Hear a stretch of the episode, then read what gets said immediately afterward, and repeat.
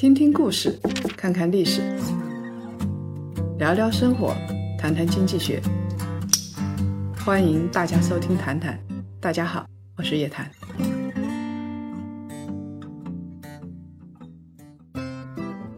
谈下们，周五好，又到了我们的谈谈时间了。今天要说一个新的基金经理，他在市场时间不长，但是呢，因为业绩不错，引起了大家的关注。巴顿·比格斯在《对冲基金风云录》里边提到，规模是业绩的敌人。不管是富达基金的彼得·林奇，还是国内的张坤、葛兰这些人，他们的业绩都到达了瓶颈。因为他们受困于基金规模的扩大，到了百亿，尤其是到了千亿级别的基金是非常难做的。一般来说，最舒服的是几亿、几十亿的基金，而不是上百亿甚至是上千亿基金。到了百亿、千亿的级别，规模膨胀了之后，它的业绩往往就受阻。但是广发基金九零后的基金经理郑成然却打破了这个魔咒。郑成然呢是一个新手基金经理，二零二零年五月二十号开始管理第一支基金，管理经验还不到两年。按理来说，这么短的管理经验，我们对于这样的基金经理没有必要过多的去关注。但是我们还是要关注这样的新人，否则的话，我们选的都是老的基金经理，万一有一天身体不好了或者头脑不好了，也有问题。有一句诗：“桐花万里丹山路，雏凤清于老凤声。”所以，我们呢也要关心一下像郑成然这样的九零后的新秀基金。小将初出茅庐，成绩不赖。根据万达数据，郑成然担任公募基金经理以来，截止到二零二二年的四月十九号，基金经理个人总回报率达到了百分之六十一点六三，远远超过同期沪深三百指数的百分之五点零七的涨幅。这段时间是很难做的，他能够获得这样的收益，应该还是有点秘诀的。二零二零年七月二十三号。郑成然接手广发高端制造，和老将孙迪共同管理。二零二零年基金的回报率达到百分之一百三十三点八三，在同类排名中位列第二。差点成为当年的基金冠军，业绩飙升，基金的规模迅速膨胀。截止到二零二零年三季度末，基金规模呢只有七十一亿元，这中间的收益率只有百分之八点八四，当然跑赢了同期沪深三百的负百分之二点六九。截止到二零二零年的四季度末，基金规模就扩张了一倍，达到一百五十亿元。到了二零二一年一季度末，基金的规模就到达二百五十七亿元。这个基金规模是在急剧扩张的过程当中。那么它的业绩怎么样呢？规模在扩张，业绩还可以。二零二零年十月一号到二零二零年十二月三十一号，也就是基金规模破百亿，但是没有破两百亿的这段时间。基金业绩是百分之十九点五，跑赢同期沪深三百的百分之十三点六。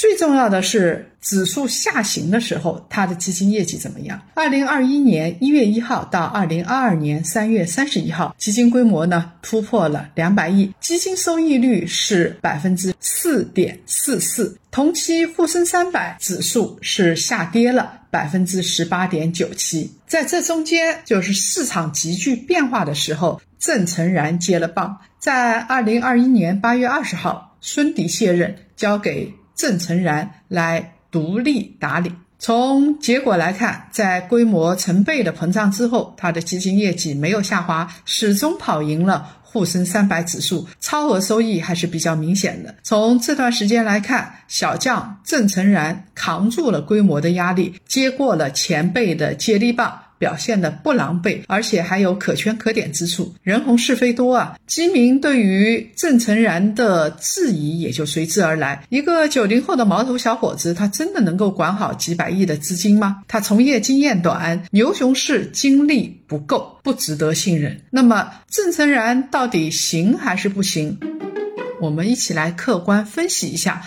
它确实是一个短板，就是从业经验比较弱。但每个基金经理都有这样的一个时间锻炼的时间。娱乐圈选秀爱搞养成系，郑成然也是广发基金自己的养成系的基金经理。二零零八年，数理化几乎满分的郑成然顺利的进入了北大就读微电子专业。他偶尔听了经济学家周其仁老师的课，对于经济学产生了浓厚的兴趣，然后就开始修双学位。后来呢，又被保研到北大汇丰商学院攻读金融学硕士学位。二零一五年，郑成然从北大硕士毕业。他当时有两个选择，一个是到香港一家外资投行实习，期间月薪五万港币，相当不错了；另外一个是到广发基金。香港的高薪很诱人，但是呢，郑成。然有点嫌远，他最后选择了广发基金，成为了一名行业研究员。在担任行业研究员期间，他主要的研究行业是电力设备、新能源、子行业，包括光伏、风电、电网设备这些，跟他所学的微电子专业还是相关的。我们早就说过啊，在金融领域，大型金融机构。学霸遍地，他们的智商头脑是毋庸置疑的，这就是一个常量。郑成然新能源行业的研究功底比较扎实，他给基金经理推荐的股票在光伏新能源板块的胜率比较高，所以呢，这些基金经理也就比较信任他。公司把他调给。名将刘格松当基金经理助理，这就让他快速的走上了基金经理之路。二零二零年五月二十号，郑成然开始管理第一支基金广发心享混合，他的搭档。正是名将刘格松。从任职以来，一直到二零二二年的三月三十一号，这支基金的业绩达到百分之一百零七点二二，成功的实现了翻番。而同期沪深三百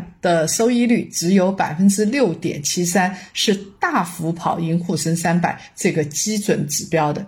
郑成然一出道就由名将带领，起点很高。可以说，刘格松是他的师傅，在他此后的投资实践里边，深受刘格松的影响。在这一点，我们在后面还会提到。二零二零年七月二十三号的时候，郑成然又接手了另外一支基金——广发高端制造，搭档呢是老将孙迪。这支基金成为当时公募基金年度冠军的。热门之选，也让郑成然真正的走进了广大基民的视野。老将待出山，修行在个人。刘格松和孙迪呀，交棒给了郑成然。刘格松是在二零二一年五月十九号交给郑成然，孙迪是在二零二一年八月二十号退出。郑成然独立管理的时候，广发高端制造的规模已经突破了两百亿元。所以，郑成然是广发着力养成的一个自己的基金经理。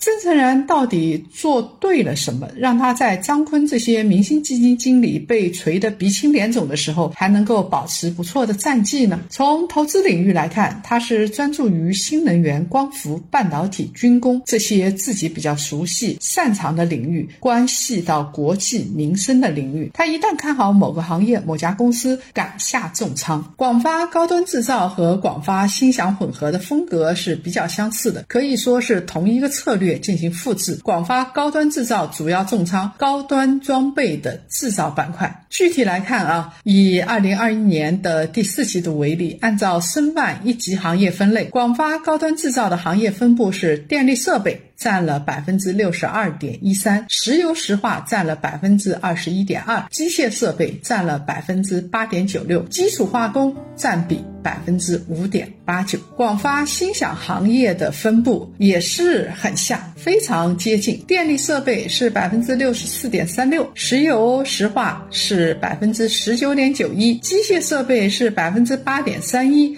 和基础化工占比百分之四点六三，这两个基金很像。具体到个股上，两只基金的持仓集中度都比较高，持股高度类似。拿二零二一年的四季度来说，广发高端制造前十大重仓股集中率高达百分之八十一点四三，前五名的持仓是正泰电器、天合光能、阳光电源、同坤股份和盛荣石化。那么，广发心想的前十大重仓股呢，集中度是百分之八十点五八，持股跟广发高端制造是高度重合，前五名是阳光电源、正泰电器、天合光能、金奥科技、同坤股份，略有区别啊。郑成然很明显，他是偏好于新能源板块的。两只基金在二零二一年四季度。前十大重仓股里边，新能源板块的股票集中度都超过了百分之五十。看到这里，我们就不难理解为什么它的这两只基金在去年业绩都不错。因为从二零二零年的